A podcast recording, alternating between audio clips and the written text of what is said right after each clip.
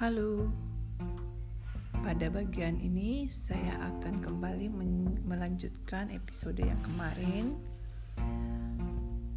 Sekarang saya akan membahas tentang tujuan. Tujuan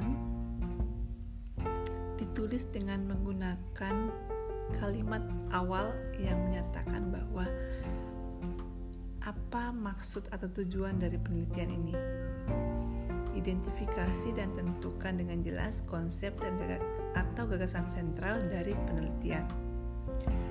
Jadi, dalam menyusun tujuan, tentu saja peneliti harus memperhatikan uh, pernyataan atau pertanyaan masalah.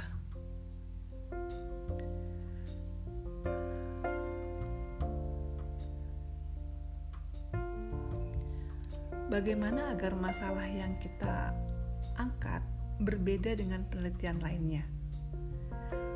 Jadi harus ada uh, sesuatu yang baru, a new atau originalitas dari penelitian itu.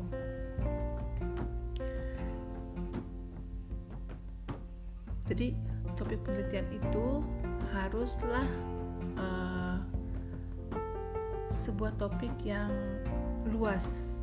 Ya sebuah topik yang luas.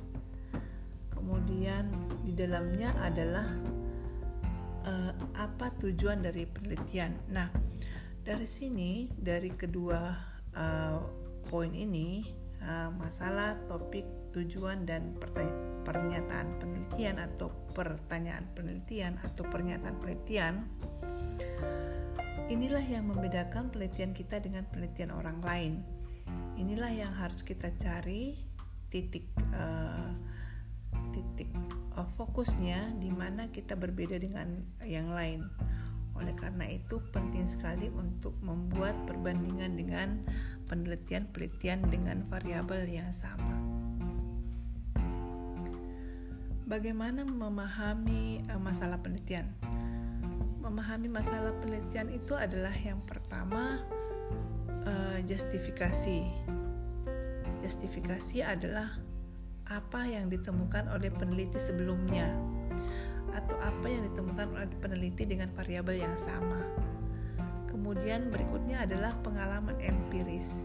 Pengalaman empiris itu apakah berupa pengalaman pribadi dalam lingkungan rumah atau lingkungan tempat kerja Nah ini yang yang penting karena um, meriset atau melakukan penelitian itu bisa jadi karena interest uh, pribadi atau uh, kelompok atau golongan.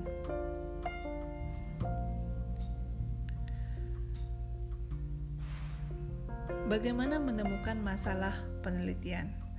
Menemukan masalah penelitian adalah uh, mem pertama membaca paragraf pembuka dari uh, studi yang ada.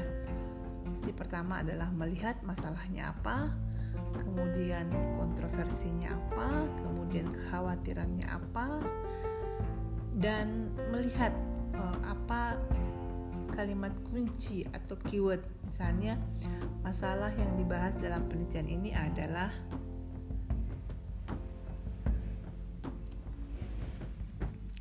bagaimana menentukan apakah suatu masalah harus diteliti? Yang pertama adalah Anda harus mempelajari masalahnya.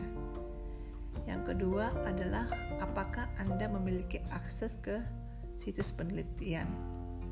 Berikutnya adalah waktu, sumber daya, dan keterampilan. Kemudian langkah berikutnya adalah mempelajari masalah kemudian kontribusi terhadap uh, teori maupun riset atau praktis.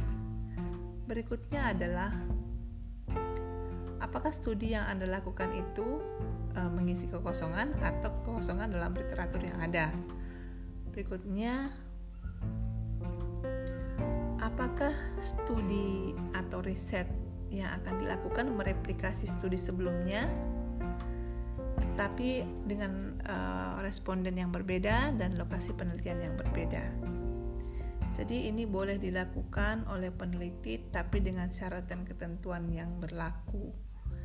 Jadi uh, kita boleh mereplikasi sebuah riset tapi tetap ada originalitas yang dihasilkan dari riset itu. Apakah studi yang Anda lakukan itu memperluas penelitian yang lalu ataukah uh, ingin menguji uh, sebuah teori? Nah, ini yang penting ya bagi kita untuk menetapkan atau uh, mindset kita dalam meneliti itu seperti apa.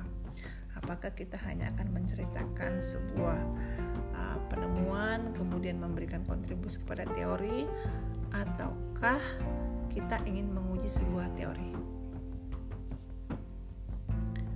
Apakah uh, studi kita itu memberikan dampak ya, dampak uh, kepada masyarakat um, pribadi, masyarakat ataupun mas, uh, kelompok yang lebih luas.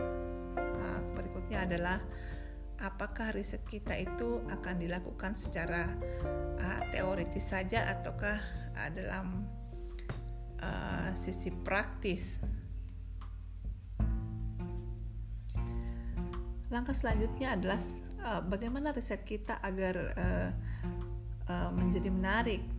Uh, kita harus mengetahui uh, pasar ya atau siapa yang akan membaca riset kita. Nah, kalau kita sudah tahu siapa yang akan membaca riset kita, tentunya kita akan uh, menyusun atau mem, membuat riset kita itu sesuai dengan uh, siapa yang akan membaca. Kemudian bagaimana uh, dengan peneliti yang lain. Kemudian bagaimana dengan praktisi, kemudian bagaimana dengan stakeholder, kemudian bagaimana dengan orang tua atau populasi yang khusus. Nah, ini penting agar kemudian kita mendapatkan uh, hasanah dalam berpikir untuk mengembangkan riset kita ini jangan sampai uh, sasaran yang kita tuju nanti tidak sesuai dengan apa yang kita tulis.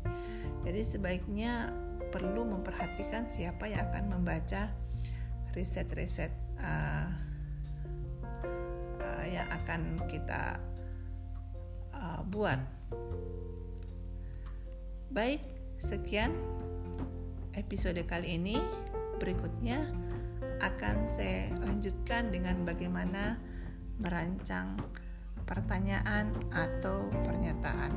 Terima kasih.